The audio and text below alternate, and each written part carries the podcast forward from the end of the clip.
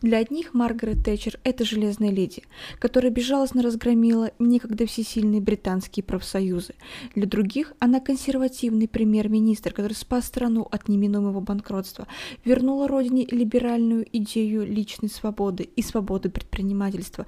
Именно она возглавила Великобританию, а точнее правительство Великобритании с 1979 года по 1990 и зовут ее Маргарет Тэтчер.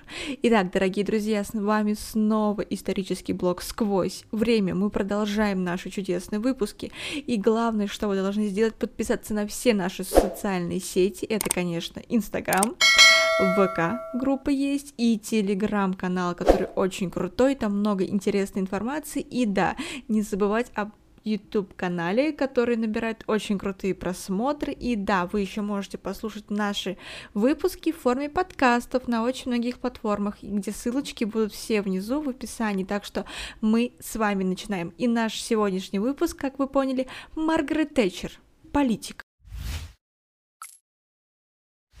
Маргарет Хильда Тэтчер, баронесса Тэтчер. Она родилась 13 октября 1995 года. Она была премьер-министром Великобритании от консервативной партии Великобритании в 1979-1990 годах. Лидер консервативной партии в 1975-1990 э, годах, баронесса с 1992 года. Первая женщина, которая заняла этот пост, а также первая женщина, ставшая премьер-министром европейского государства. Премьерство Тейчер стало самым продолжительным в 20 веке. Получив прозвище «Железной леди» за резкую критику советского государства и руководства руководства она воплотила в жизнь ряд консервативных мер, которые стали частью политики так называемого тачермизма. Будучи главой правительства, она провела политические и экономические реформы для преодоления того, что она считала упадком страны. Ее политическая философия и экономическая политика основывались на дерегуляции в особенности финансовой системы и особенности гибкого и обеспечить гибкий рынок э, труда, приватизацию государственных компаний и уменьшение влияния профсоюзов.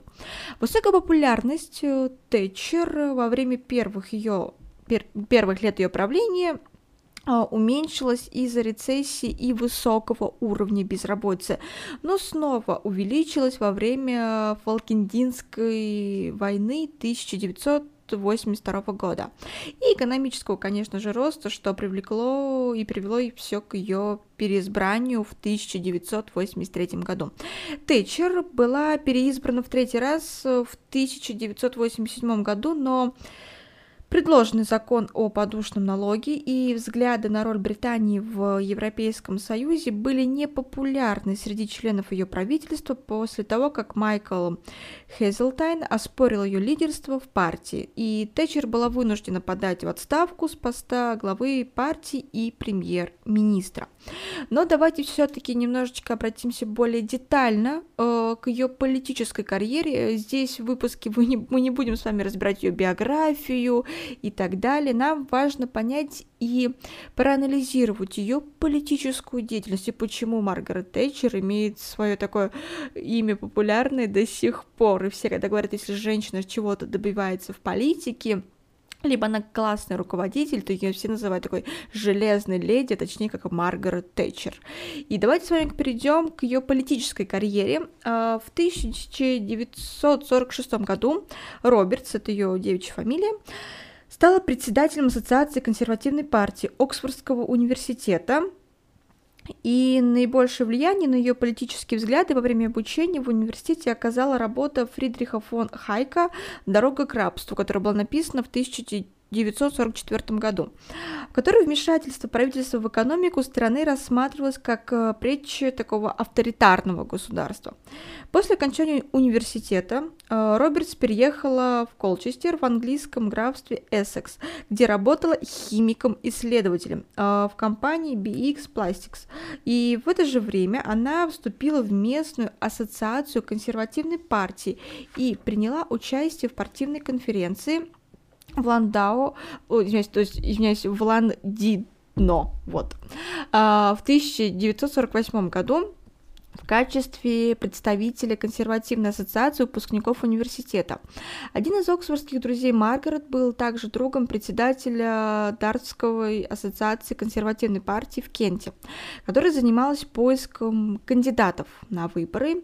И председатели ассоциации были настолько впечатлены Маргарет, что говорили ее принять участие в выборах, хотя сама она вообще не входила в этот одобренный список кандидатов от консервативной партии. Маргарет э, была избрана кандидатом только, представьте себе, в январе 1951 года и включена в избирательный список. Э, на праздничном обеде, организованном после ее официального утверждения в качестве кандидата от консервативной партии в Дартфорте в феврале 1951 года Робертс ознакомилась с успешным, познакомилась, извиняюсь, с успешным и состоятельным разведенным бизнесменом Деннисом Тэтчером. А, и в ходе подготовки к выборам она переехала в Дартфорд, где устроилась вот химиком-исследователем в компанию G. Lewis Co. и занимаясь разработкой эмульгаторов, использовавшихся при производстве мороженого. На всеобщих выборах э, февраля 1950 года и октября 1951 года Робертс э, приняла участие в выборах в парламент от округа Дарфорд, где традиционно побеждали лейбористы. Как самый молодой кандидат и единственная вообще баллотировавшаяся женщина, она привлекла внимание прессы. А, сделал небольшую такую справочку о том, что касаемо женщин в политике, в то время это была такая редкость и просто, скажем так, эксклюзив. Это сейчас у нас уже с новым витком времени, уже женщины постепенно занимают очень высокие должности и, конечно же, там становятся министрами, где-то и премьер-министрами, где-то, может быть, даже президентами. Это очень, кстати, здорово, потому что деление по такому принципу мужчины-женщины и какие-то там занимания должностей только лишь по такому признаку, это неправильно, все, как говорится, между собой равны. Итак, э, как как повторюсь, она была самым молодым кандидатом, и несмотря на проигрыш в обоих случаях, э, Норману Дотсу Маргарет э, удалось уменьшить поддержку либористов среди электората. Сначала на 6 тысяч голосов, а затем еще на тысячу голосов. И в ходе предвыборной кампании ее поддержали родители, а также Деннис Тэтчер, э, за которого она вышла замуж как раз в декабре 1951 года. Деннис также помог своей жене стать членом Ассоциации адвокатов в 1953 году. Она стала таким баристером со специализацией по вопросам налогообложения. И в этом же году в семье родилась двойня, дочь Кэрол и сын Марк. Касаемо парламента, э, в середине 50-х Тэтчер возобновила борьбу за место в парламенте. А, в 1955 году ей удал, ну, не удалось стать кандидатом от консервативной партии на час, частичных выборах избирательного округа Орпингтон, однако в апреле 1958 года она стала кандидатом в округе Финшли. И на выборах 1959 года Тэтчер в ходе очень тяжелой предвыборной кампании все-таки одержала победу, и она стала членом партии общин. Э, как говорится, вплоть там она там была до тысяч, которая была создана, которая она находилась у нее до 1992 года. Вот. Э, в своей первой речи в качестве парламентария она выступила в поддержку закона о государственных органах, требуя от местных советов публичности своих собраний, а 1961 году она отказалась поддерживать официальную позицию консервативной партии. Она проголосовала за восстановление наказаний в виде сечения розгами. И э, в октябре э, 1961 года Тэтчер была выдвинута на должность парламентского заместителя министра пенсии и государственного социального страхования в кабинете Гарольда Макмиллана. И после поражения консервативной партии на парламентских выборах 1964 года она стала председателем партии по вопросам жилищного строительства и земельной собственности, отстаивая право арендаторов выкупать муниципальные жилые дома. В 1966 году Тэтчер стала членом теневой команды государственного казначейства и в качестве получается, делегата выступала против э, предложенного либористами обязательного контроля цен и доходов, утверждая, что вот эта вся ситуация, она приведет к обратным результатам и вообще полностью может даже разрушить экономику страны а на партийной э, конференции консервативной партии в 1966 году она подвергла критике политику высоких налогов, которая приводилась, опять же, либористам, точнее, либористским правительством. По ее мнению, это было, как она говорит, не просто шагом на пути к социализму, сколько шагом на пути к коммунизму, да, опять повторюсь, что как у нее было отношение достаточно негативное вот к советскому руководству. Тэтчер подчеркивала, что надо сохранить вот эти низкие налоги в качестве стимула, чтобы усреднить, э, для усреднения такой работы. Она также была одним из немногих членов Палаты общин, которая поддерживала вообще освобождение от уголовной ответственности, например, там, касаемо людей нетрадиционной ориентации, да, и проголосовавших, например, там, за легализацию абортов и запрет охоты на зайца с борзыми, то есть по зрячему. И, кроме того, Тэтчер поддерживала сохранение смертной казни и проголосовала против ослабления закона о порядке расторжения брака. В 1967 году э, выбрана она была посольством США а, в Лондоне для участия в программе международных визитов, и благодаря которой у Тэтчер появилась очень уникальная возможность по программе вот этого, ну, как сказать, профессионального обмена, как у нас есть, там, например, обмен касаемо там учебы. А, в течение шести недель она посетила города США, она встретилась с очень различными какими-то там политическими фигурами и посетила различные международные организации, как МВФ, и через год уже Маргарет Тэтчер стала членом теневого кабинета официальной позиции. Она курировала вопросы, связанные как раз с топливным сектором. И незадолго до всеобщих выборов 70-го года она занималась вопросами транспорта, ну и затем еще образования. И как раз касаемо вот если образования и вот э, как министр просвещения и науки – это 70-74 год. А, на парламентских выборах, сейчас вам поподробнее расскажу, а, на парламентских выборах 70-го года победу одержала консервативная партия под руководством Эдварда Хита. И в новом правительстве Тэтчер была назначена министром просвещения и науки, да, как мы говорим, там, как министр образования, грубо говоря. А, в первые месяцы пребывания на этом посту Маргарет привлекала внимание общественности из-за попытки урезать расходы в этой сфере. Представляем себе реакцию людей. Она отдала приоритет академическим нуждам в школах и понизила расходы на государственную систему образования. И в результате чего была отменена бесплатная выдача там, молока школьникам в возрасте от 7, сейчас скажу, до 11 лет. Вот. И в то же время была сохранена выдача молока объемом в одну треть пинты более маленьким детям, да, и политика Тэтчер вызвала о, просто огромный шквал критики со стороны, конечно же, кого опять? Лейбористов, да, и СМИ, которые обозначили Маргарет э, как они назвали, сейчас скажу вам на английском, Маргарет Тэтчер Милк Шейкер. То есть в означает, что Маргарет Тэтчер похитительница молока. Ну, смешно звучит. И в автобиографии Тэтчер она впоследствии писала, что она, как там было написано, я получила целый урок, навлекла на себя максимум политической ненависти за минимум политической выгоды. Вот. И период пребывания Маргарет Тэтчер э, вот с 70 по 74 года, как я вам уже говорила, на посту министр просвещения и науки был также отмечен предложениями о более активном сокрытии местными органами образования грамматических школ и введение единого среднего образования.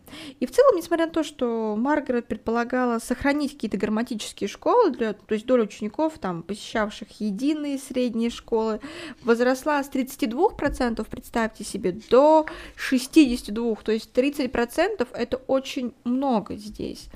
И После ряда сложностей, э, с которыми столкнулось правительство Хита в течение 1973 года, это был и нефтяной кризис, и требования тех же, опять же, повторяюсь, там, профсоюзов о повышении зарплаты, да, и, кстати, если вам так очень интересно углубиться вот в эту вот эпоху Маргарет Тэтчер, я вам советую посмотреть э, четвертый сезон сериала «Корона», э, в которой играет Джиллиан Андерсон, если вы ее помните, также сериалу «Секретные материалы», где она играла агента Скали, очень интересный сезон, и здесь уже, кстати, можно смотреть не только за королевской семьей, сколько вот именно за Маргарет Тэтчер, как она вступила вот там в свои бразды правления как премьер-министр, очень классно, и Джиллиан Андерсон, кстати, получила очень много наград за данную роль, но если вы будете умничками, то, например, зайдете в мой телеграм, и там я для вас подготовлю такой целый экскурс по фильмам, которые стоит вам посмотреть, связанных с Маргарет Тэтчер и как раз той эпохой. А мы продолжаем. А, касаемо вот правительства. На парламентских выборах февраля 1974 года Консервативная партия потерпела вообще поражение от лейбористов, и на очередных всеобщих выборах, которые состоялись в октябре 1974 года, результат консерваторов оказался еще хуже. На фоне снижения поддержки партии среди населения Тэтчер э, вступила в борьбу за должность председателя консервативной партии. Она пообещала провести партийные преобразования, она заручилась поддержкой так называемого комитета 1922 года, который объединял консерваторов, э, консерваторов-членов парламента. В 1975 году на выборах председателя партии Тэтчер в первом туре голосования одержала же победу над Хитом, который был вынужден уйти в отставку. А во втором туре она победила Уильяма Уайлоуд, э, которого считала наиболее предпочтительным преемником, которого считали, вот, извиняюсь, предпочтительным таким преемником для после Хита. А уже 11 февраля 1975 года официально она стала председателем консервативной партии, назначив Уайтлоу своим заместителем, так, так что Уайтлоу никуда там не делся.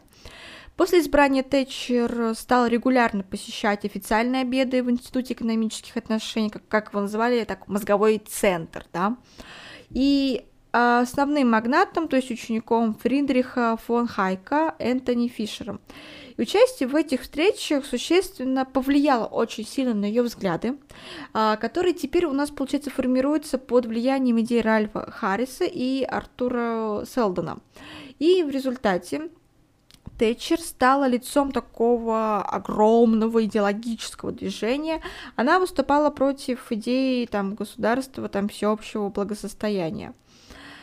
Брошюру института предлагали следующий рецепт восстановления британской экономики. Давайте его послушаем. Итак, это меньше вмешательства государства в экономику, более низкие налоги и больше свободы для предпринимателей и потребителей. Вот такой вот рецепт, да.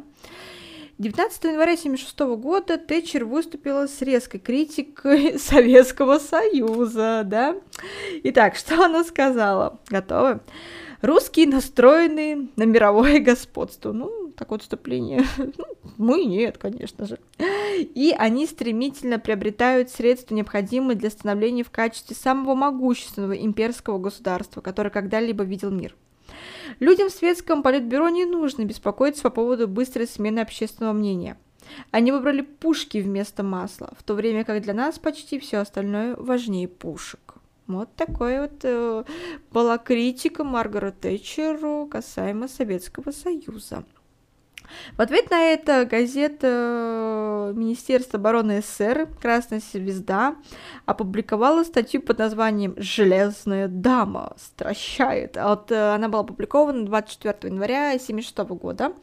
А, в ней автор писал, что «Железной дамой» именуют ее в собственной стране. Ну, на самом деле в Великобритании Маргарет Тэтчер изначально называли иначе. А, например, 5 февраля 1975 года в лондонской газете Daily Mirror статья Тэтчер называлась «The Iron Maiden, это железная дева, не Iron Man, не железный человек, чтобы там не перепутали, а Iron Maiden. И вскоре перевод этого прозвища в английской газете The Sunday Times как «Железная леди», прочно он уже там закрепился за Маргарет Тэтчер. Несмотря вообще на восстановление британской экономики, в конце 70-х годов, опять же, либорийское правительство столкнулось с проблемой общественного беспокойства по поводу дальнейшего пути развития страны, а также и серии забастовок зимой 78-79 годов.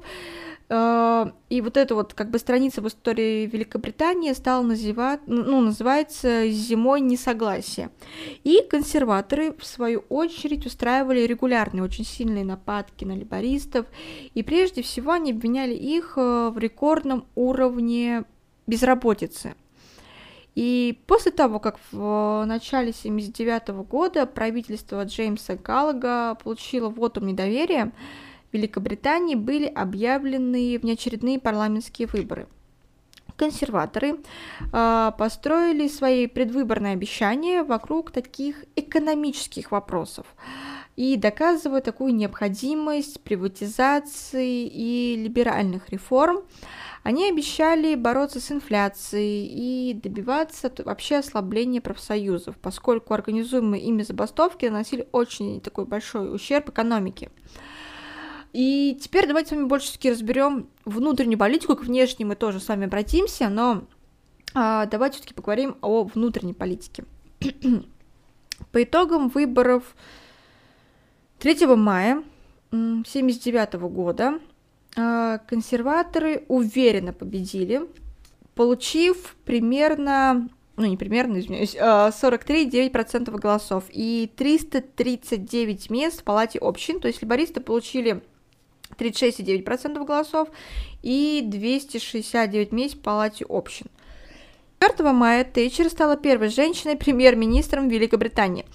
На этом посту э, Тэтчер предприняла энергические, такие энергичные, знаешь, усилия по реформированию вообще британской экономики и всего общества. Итак, на парламентских выборах 1983 э, года руководимые Тэтчер консерваторы получили поддержку 42 и 40, 42 целых 43% избирателей, а либористы получили лишь 27 и 57% голосов, то есть, опять же, уже очень меньше, меньше, меньше.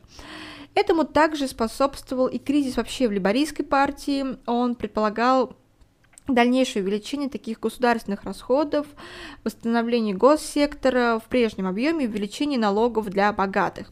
И, кроме того, в партии произошел раскол, и влиятельная часть либористов, как их называли, так вот, банда четырех, основала социал-демократическую партию, которая выступила на этих выборах совместно с либеральной партией. И, наконец, против э, либористов сыграли такие факторы, как агрессивность, такой вот неолибери... неолиберальной идеологии, популизм тачеризма и радикализация профсоюзов, а также вообще вот это фолки... фолк Клетская война. Вот, выговорила я наконец-то, все время Фолкидинской хочется ее назвать. И на парламентских выборах 1987 э, года э, консерваторы вновь победили и получили 42,3% голосов против 30%, 83% либористов.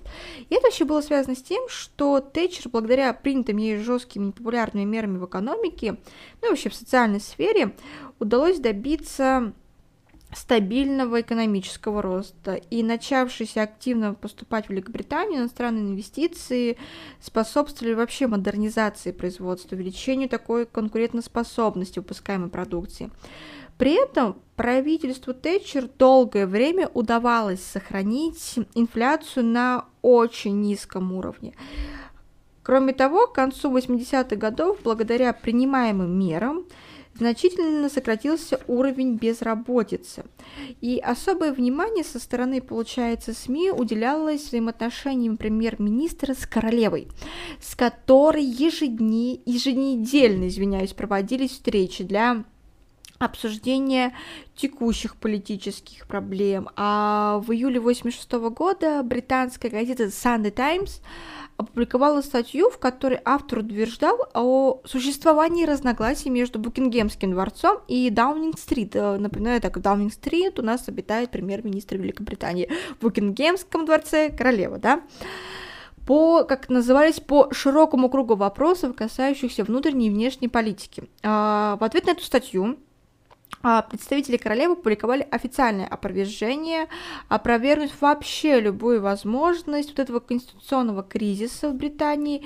И после ухода Тэтчер с поста премьер-министра окружение Елизаветы II далее называло вздором вообще любые утверждения о том, что королева и премьер-министр вообще конфликтовали друг с другом.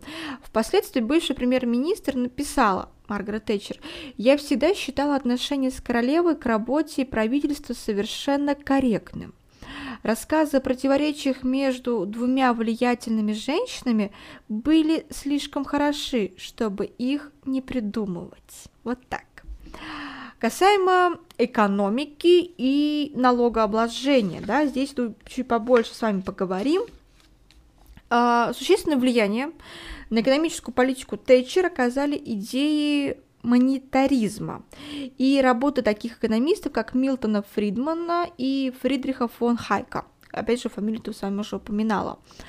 Совместно с канцлером казначейства Джеффри Хау Тэтчер проводила политику, направленную на снижение прямых налогов на доход и повышение косвенных налогов, в том числе налога на добавленную стоимость.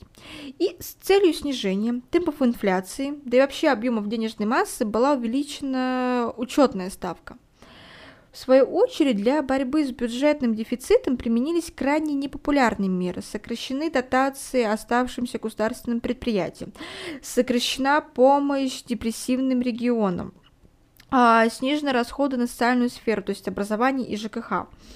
И урезание расходов на высшее образование привело к тому, что Тэтчер стала первым послевоенным премьер-министром Великобритании, которая окончила Оксфордский университет, который не получил статус почетного доктора университета. То есть против этого выступали не только студенты, но и проголосовал даже управляющий совет. Созданные ею колледжи городских технологий не пользовались вообще каким-то там успехом большим. И для контроля расходов в сфере образования посредством открытия и закрытия школ было учреждено консолидированное школьное агентство, которое, по словам Фонда социального рынка, пользовалось необычайно такими диктаторскими полномочиями. И часть членов а, консервативной партии и сторонников Эдварда Хита, которые входили в кабинет, не разделяли политику Тэтчер. И после английских беспорядков 1981 года в британских СМИ открыто заговорили о необходимости коренных изменений вообще в экономическом курсе от страны и далее, как что будет. Однако на партийной конференции консерваторов 80-го года Тэтчер открыто заявила «Поворачивайте, если хотите, леди не поворачивает».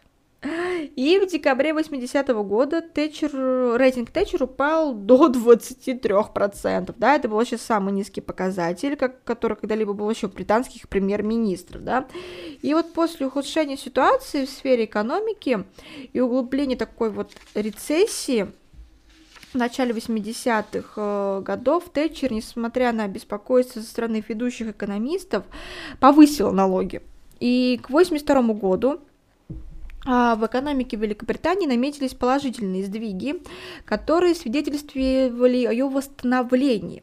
То есть уровень инфляции снизился с 18 до 8,6%. Это очень достаточно хороший показатель. И тем не менее, впервые, получается, с 30-х годов количество безработных составило свыше, представьте себе цифру, 3 миллионов человек. И к 1983 году темп экономического роста очень сильно ускорились, уровень инфляции, ставки кредитования по ипотеке достигли самых низких 70-х годов показателей. И вообще, несмотря даже на объем там, производство по сравнению с 70-ми годами он упал нам на 30%. Количество безработных достигло своего пика в 84 году. Это 3,3 э, миллиона там, человек, 3300, грубо говоря. И к 1987 году уровень безработицы в стране снизился, и состояние экономики стабилизировалось. А вообще темпы инфляции были относительно низкими, и немаловажную роль в поддержании экономики Великобритании играли э, доходы от 90% налога на североморскую нефть, которые в течение 80-х годов также активно использовались для реализации реформ. Согласно общеопросам общественного мнения, консервативная партия пользовалась наибольшей поддержкой среди населения. А успешные для консерваторов результаты выборов местных советов сподвигли Тэтчер назначить на 11 июля парламентские, июня, извиняюсь, парламентские выборы, хотя крайний срок для их проведения истекал только через 12 месяцев. И по результатам выборов Маргарет сохранила за собой пост премьер-министра на третий срок – ходе своего третьего срока Тэтчер провела реформу налогообложения, доходы от которого шли в бюджеты органов местного самоуправления. Вместо налога, основанного на номинальной арендной стоимости дома, был введен так называемый коммунальный налог, либо, как его еще называют, подушный налог который в прежнем размере должен был выплачивать каждый совершеннолетний житель дома – в 1989 году этот тип налога был введен в Шотландии, в 90 году в Англии и Уэльсе. И реформирование системы налогообложения стало одной из самых непопулярных мер в ходе премьерства Тэтчера. Общественное недовольство вылилось 31 мая 1990 года в крупной демонстрации в Лондоне. А, в которых приняло участие около 70 тысяч человек, и демонстрации на Трафальгарской площади в конце концов вылились вообще в беспорядки, в ходе которых 113 а, человек а, было ранено, 340 было арестовано, и крайнее недовольство налогом среди населения заставило преемника Тэтчер Джона Майджора отменить его. Хотелось бы тоже обратиться к такой вот теме, которая тоже была проведена касаемо внутренней политики Маргарет Тэтчер, это приватизация. А, политика приватизации стала вообще неотъемлемой частью так называемого тэтчер... тэтчеризма, и после выборов 1983 года продажи государственных предприятий на рынке коммунальных услуг ускорились, и всего от продажи Э, государственных промышленных предприятий правитель, ну, правительство выручило где-то 23 миллиарда, ну, например, двухэтапная приватизация там, производителей авиационных и там промышленных двигателей Rolls-Royce, Royal Rolls, господи, уже все, а, принесла 1,6 миллиарда, а от продажи муниципального жилья 1,6 миллиарда, еще где-то 18 миллиардов э, фунтов стерлингов. Вот. И процесс приватизации особенно убыточных государственных э, там, предприятий способствовал, получается, улучшению ряда показателей этих предприятий, особенно производительности труда. Был приватизирован ряд предприятий в сфере добычи природного газа, водоснабжения, электросвета, снабжения, которые, тем не менее, остались естественными монополиями, э, поэтому их приватизация не смогла привести к возникновению такой конкуренции на рынке.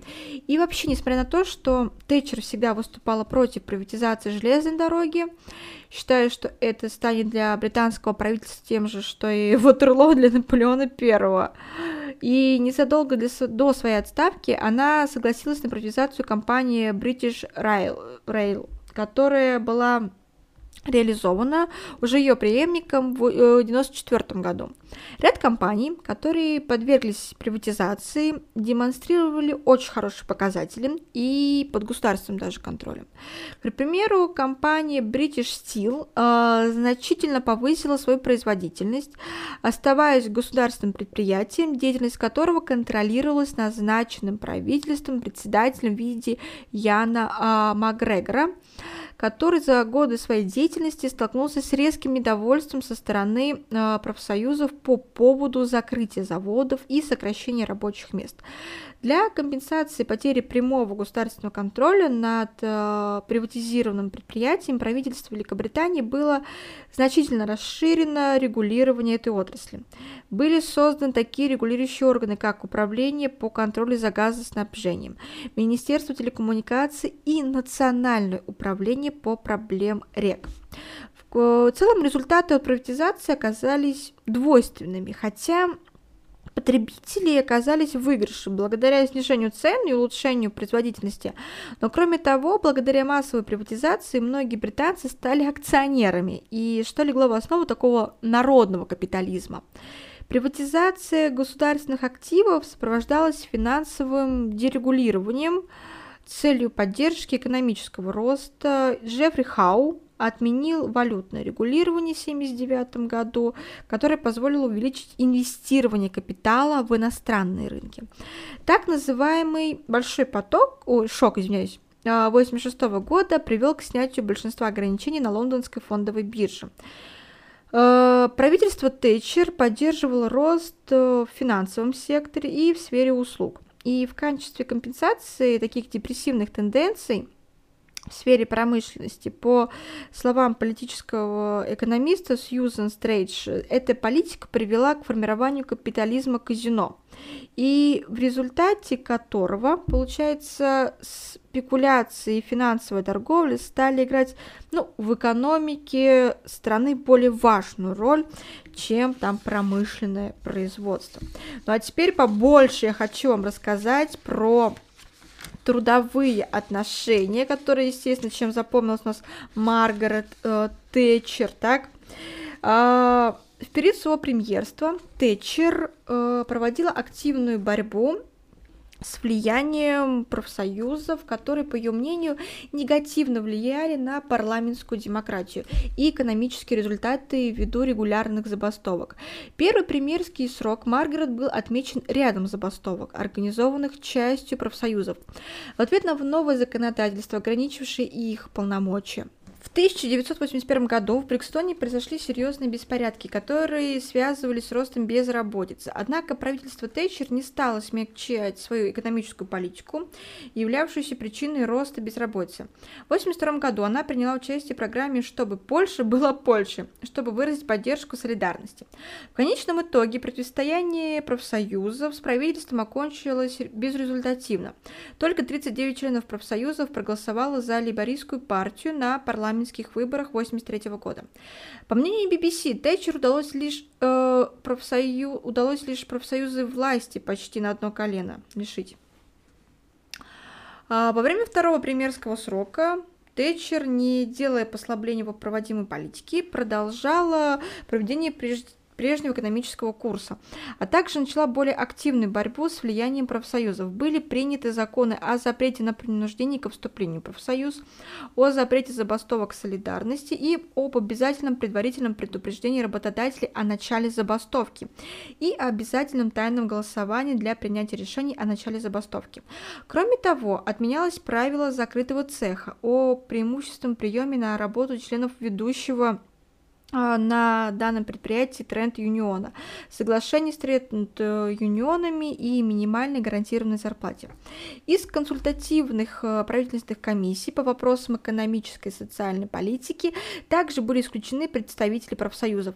Хотя усилия Тэтчер, ну, они были направлены на недопущение ставших частными в Великобритании массовых забастовок, она убеждала британцев в том, что эти меры могут увеличить демократичность профсоюзов.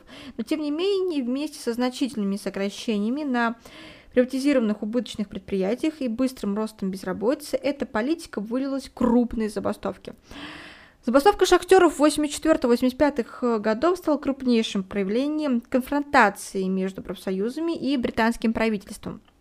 В марте 1984 года Национальное управление угольной промышленности выступило с предложением о закрытии 20 из 174 государственных шахт и сокращении на 20 тысяч рабочих мест. Всего в отрасли работало примерно 187 тысяч человек.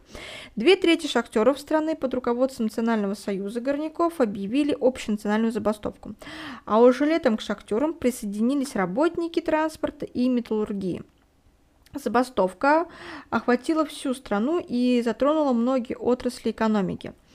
Э, Тэтчер отказалась принять условия бастующих и сравнила претензии шахтеров к с Фолкендинским конфликтом, случившимся за два года до этих событий. Что она говорит? Нам пришлось бороться с врагом за делами страны на Фолкенских островах. Мы всегда должны знать о враге внутри страны, с которым труднее бороться и который представляет большую опасность для свободы. Спустя год после начала забастовки в марте 1985 года Национальный союз горняков был вынужден отступить. Ущерб для экономики страны от всех этих событий оценивался по меньшей мере в 1,5 миллиарда фунтов стерлингов. И кроме того, Забастовки стали вообще причиной сильного падения курса фунта стерлингов по отношению к доллару США. Э, правительство Великобритании закрыло в 1985 году 25 нерентабельных шахт. Э, к 1992 году их число составило 97, и оставшиеся шахты были приватизированы. Последующее закрытие еще 150 угольных шахт, часть из которых ну, не была убыточной, привело к тому, что десятки тысяч человек ну, лишились работы. И, как э, известно, шахтеры внесли свой вклад э, в отставку премьера Хита, и поэтому Тэтчер была решительно настроена преуспеть там, где он потерпел неудачу. И для мини минимизации последствий забастовки британское правительство увеличило добычу нефти в Северном море и увеличивала импорт нефти. Также сделала, следила за обеспечением работы тех, кто из-за боязни потерять работу не примкнул к бастующим и настроил общественное мнение против участников забастовки и профсоюзов. Стратегия вот этого создания национальных запасов э, горючего топлива Назначение главой Национального управления угольной промышленности Яна Макгрегора привело, э, который вел борьбу с профсоюзами, а также подготовка к возможным забастовкам, да и мятежам британской полиции, внесли существенный вклад в победу Тэтчер над э, профсоюзами. И результатом действий правительства стало окончание забастовки в 1985 году. А в 1979 году Количество забастовок в Великобритании вообще достигло пика. 4583 э, забастовки и количество потерянных рабочих дней более 20 э, миллионов. Э, в 1984 году в шахтерских забастовках в стране проходило 1120 1221 забастовка. И в последующие годы премьерства Тэтчер э, количество забастовок стабильно падало. В 90-х уже 630, падало количество там профсоюзов в, с 13,5 миллионов в 79-м до 10 миллионов человек в 90-м. 90-й год как раз год был отставки Маргарет Тэтчер. А для борьбы с растущей безработицей правительство Тэтчер также пересмотрела систему помощи безработным. То есть, что было сделано? Была урезана социальная помощь, снято регулирование квартирной платы государством, стимулировался неполный рабочий день, более ранний выход на пенсию и профессиональная переподготовка на более ну, востребованные специальности. Приезд в менее благополучные регионы страны и вообще, кроме того, стимулировалось вообще развитие мелкого бизнеса. И несмотря на значительный уровень безработицы, э, в начале середины 80-х годов, благодаря отходу от традиционной послевоенной политики э, полной занятости, многие промышленные предприятия сумели значительно улучшить свою конкурентоспособность, сократив издержки. И в свою очередь это способствовало чему? Конечно же, экономическому росту.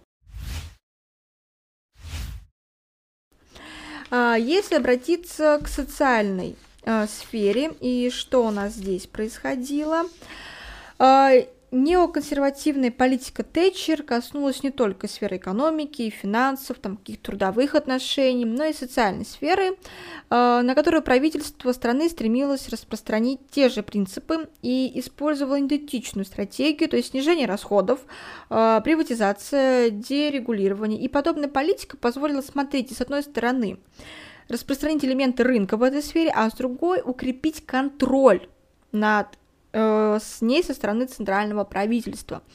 Если обратиться же к образованию, которое у нас здесь уже не первый раз мы про это говорим, э, в первые годы премьерства э, Тэтчер э, сфера образования не была основным приоритетом для правительства страны, которое было больше занято чем борьбой с инфляцией, как говорю, там, с профсоюзами. Однако в 1981 году После назначения министром образования Джозеф, Джозефа Кейта обозначился уже поворот в политике, который стал отображением стремлением вообще вот Тэтчер взять под контроль деятельность образовательных учреждений.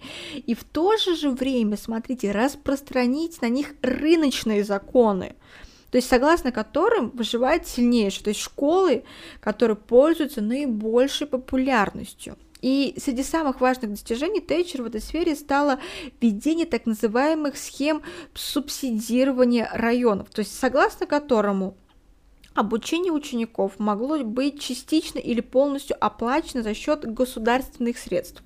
И это позволило наиболее талантливым детям из бедных семей посещать частные школы, а, ну, обучение, естественно, в которых было платным и достаточно очень дорогим.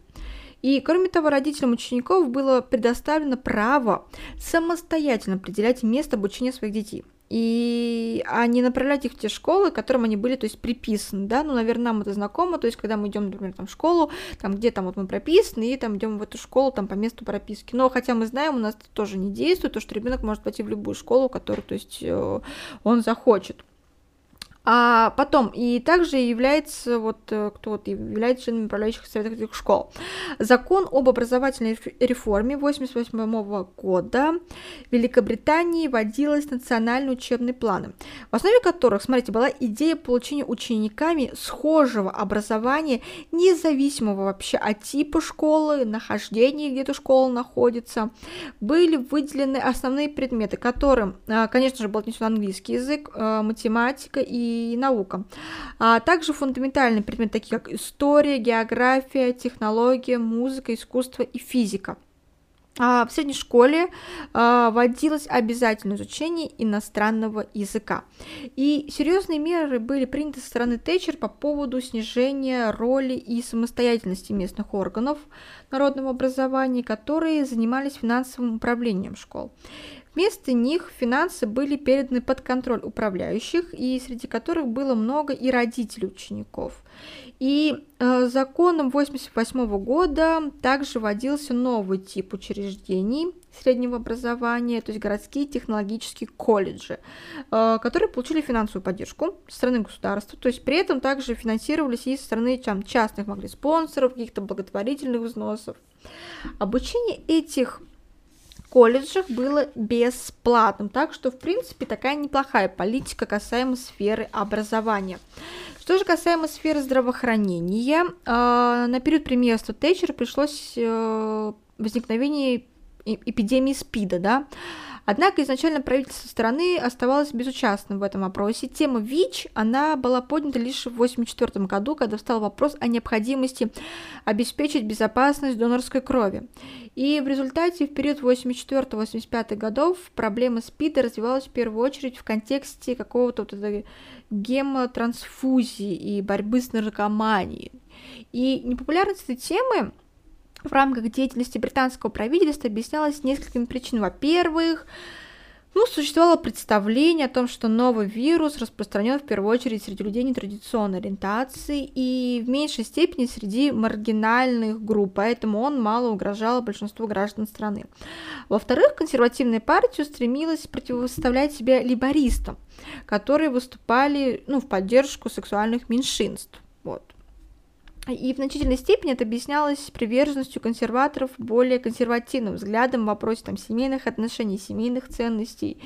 И исходя из этого, в 1986 году Министерство образования э, развернуло в школах такую кампанию против создания положительного образа людей нетрадиционной ориентации.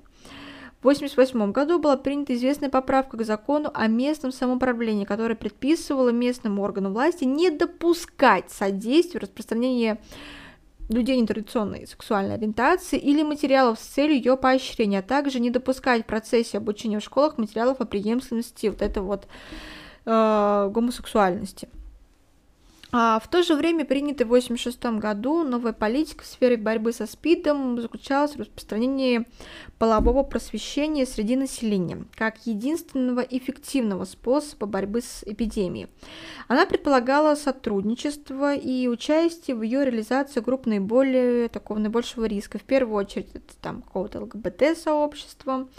И таким образом правительство к этому времени скорее придерживалось стратегии профилактических мер, то есть призыв использовать там презервативы, там одноразовые шприцы, грубо говоря, а не политики наказания или отчуждения основных групп риска, хотя и поддерживала образ такой вот как э, гомосексуальности, как такое аномального явления, вообще что-то просто быть не может.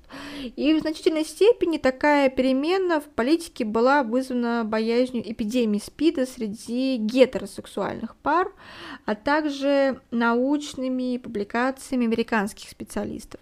Однако в 1989 году По мере исчезновения тревоги в обществе по поводу эпидемии СПИДа Произошли очередные перемены в политике, и по этому вопросу Тэтчер, уверенная в привлечении проблемы, распустила специальный отдел по вопросам СПИДа при Министерстве здравоохранения, а также отказалась финансировать академические исследования в сфере сексуального поведения.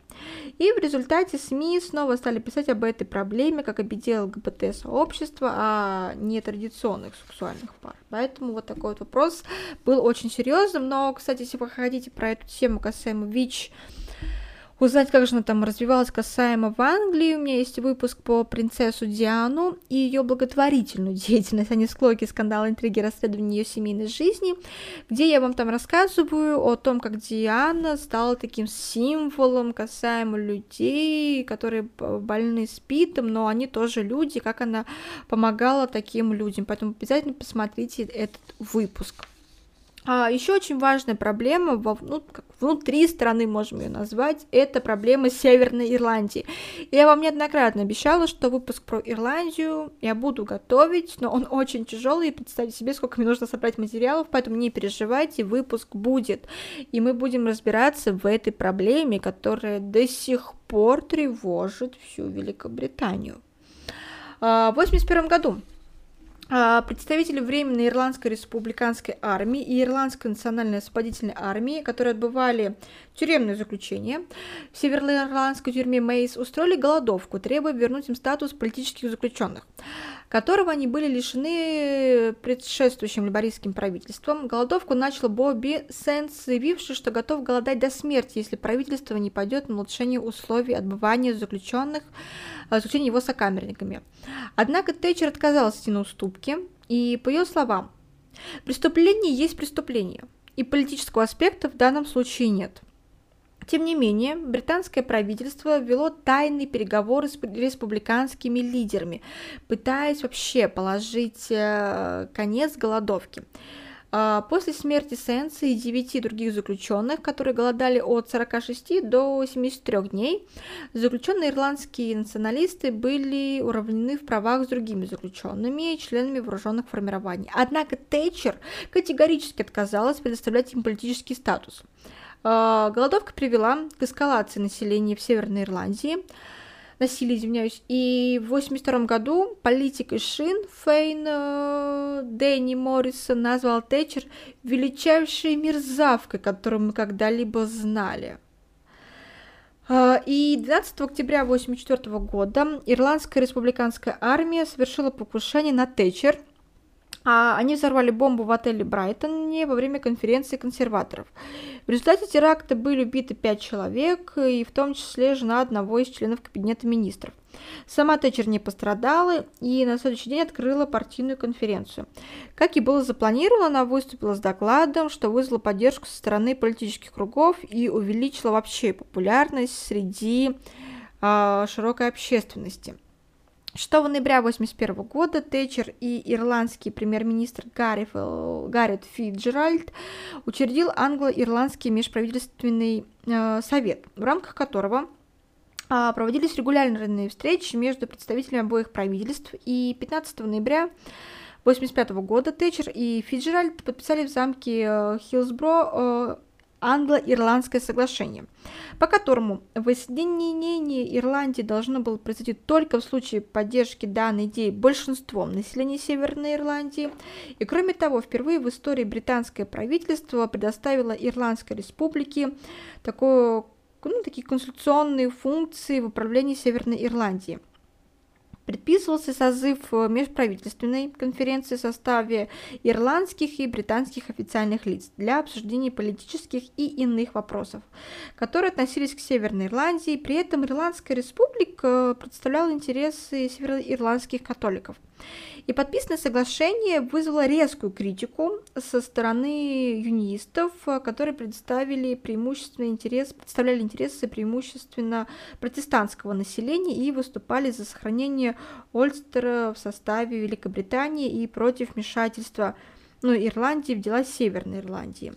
И заместитель главы юниостов, демократов Питер Робинсон также назвал его актом политической проституции. Вот так. И протестной кампании под лозунгом «Ольстер говорит Нет, а во главе с юниост, юни, юнионистами, вот, они присоединилось более 100 тысяч человек. И член консервативной партии Иэн Гау ушел с поста государственного министра в казначействе, и все 15 унистов, членов палаты общин, общин а, покинули свои места. Только один из них вернулся в результате последовавших 20, 23 января 1983 года парламентских выборов. Ну, а теперь я не буду так много вам рассказывать про внешнюю политику, нам все-таки было интересно узнать про внутреннюю, но и внешнюю мы, естественно, с вами не обойдемся тут без этого рассказа.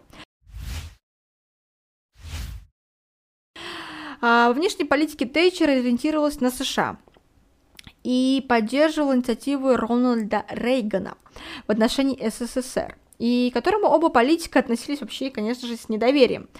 В ходе своего первого премьерского срока на выступлении в поддержку решения НАТО о развертывании в Западной Европе ракет наземного базирования BMG-109G и ракет малой дальности Pershing-1A, а также разрешила американским военным, начиная с 14 ноября 1983 года, разместить более 160 крылатых ракет на военно-воздушной базе США Гринем Common, расположенной в английском Беркшире, чем вызвало очень массовые протесты со стороны компании за ядерное разоружение.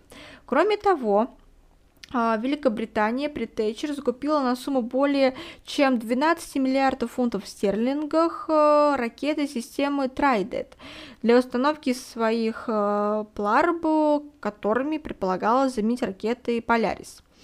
В результате ядерные силы страны там утроились. И таким образом в вопросах обороны британское правительство всецело полагалось, опять же повторяюсь, на США.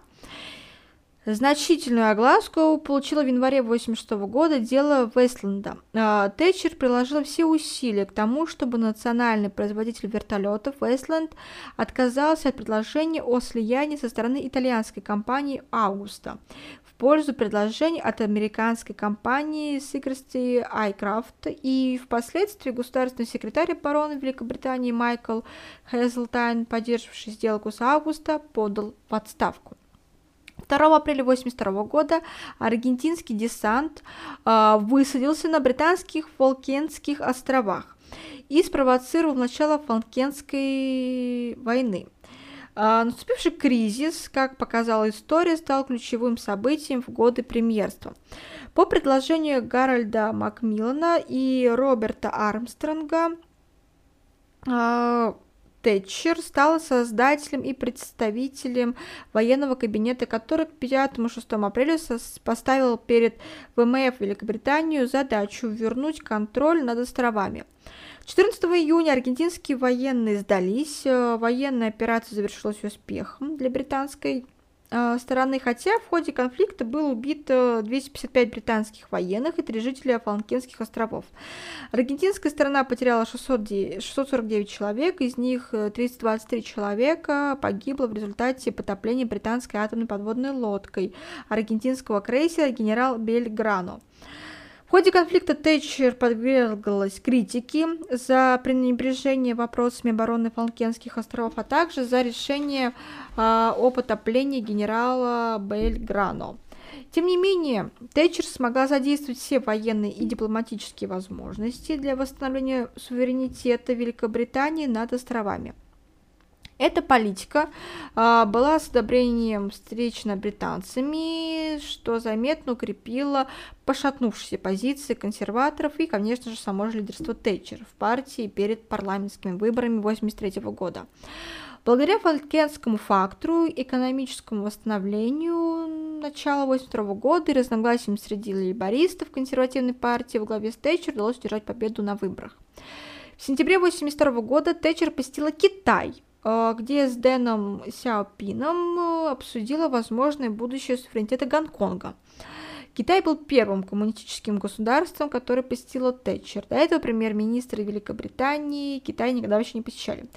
Во время встречи Тэтчер искала согласие с КНР на продолжение британской аренды территории Гонконга, но Дэн неизменно придерживался мнения, что весь Гонконг э, должен быть китайской территорией. И при этом Дэн Сяопин э, заявил о своей готовности урегулировать вопрос суверенитета с британским правительством на официальных переговорах. И оба правительства обещали сохранить стабильность и процветание Гонконга. После двухлетних переговоров Тэтчер уступила правительству КНР и подписала в 1984 году в Пекине объединенную китайско-британскую декларацию, согласившись передать КНР суверенитет Гонконга 90, в 1997 году. Тэтчер, а, в отличие от многих консерваторов, прохладно относилась к идее дальнейшего углубления европейской интеграции – в 1988 году в своей речи в Брюге она выступила против э, инициатив ЕС о повышении централизации и принятии решений о создании федеративных структур. Хотя в целом Тэтчер выступала за членство Великобритании в этом интеграционном объединении, она считала, что роль организации должна быть ограничена вопросами обеспечения свободной торговли и эффективной конкуренции. И несмотря на позицию канцлера казначейства Найджела Лоус и министра иностранных дел Джеффри Хау, Маргарет вообще выступала категорически против участия страны в европейском механизме валютных курсов. И предшественники Европейского валютного союза полагают, что это наложит ограничения на британскую экономику. Однако Джон Мейнджору удалось э, переубедить Тэтчер, и в октябре 1990 года Великобритания стала участником данного механизма. Роль британского содружества при Тэтчер уменьшилась. Разочарование Тэтчер в этой организации объяснялось повышением, с ее точки зрения, а, интересом содружества к урегулированию положений на юге Африки. И, получается, на условиях, не отвечавших требованиям э, британских консерваторов. И Тэтчер рассматривала Содружество э, лишь как полезную структуру для ведения переговоров, не представлявших большой ценности. Ну и, конечно же, Тэтчер э, также встречалась с Михаилом Горбачевым, что тоже было таким небольшим хотя бы сдвигом в политике между двумя странами. Ну что, дорогие друзья, сегодняшний выпуск подходит к концу. И я рада, что вы дослушали до конца. Он более, более такой углубленный, более исторический, если так можно назвать. Но все-таки выпуски, связанные с историей, у нас должны быть такие появляться на канале. Все-таки у нас исторический блог. Но по вашим таким небольшим просьбам и проведенный опрос в моем инстаграме, а, я выяснила, что вам было бы интересно узнать про мифологию, да, и я готовлю целый огромнейший список э, выпусков, который будет рассказываться, следующий выпуск у нас будет про индийскую мифологию, про индийскую мифологию, греческую, египетскую, кельтскую, скандинавскую, славянскую, надеюсь, ничего не забыла. Сделаем целый цикл, где я буду вам про это рассказывать, надеюсь, вам очень это понравится, и спасибо, что дослушали. Сквозь время это потрясающий канал, подкаст, блог, где вы можете отдохнуть от всего и насладиться историей.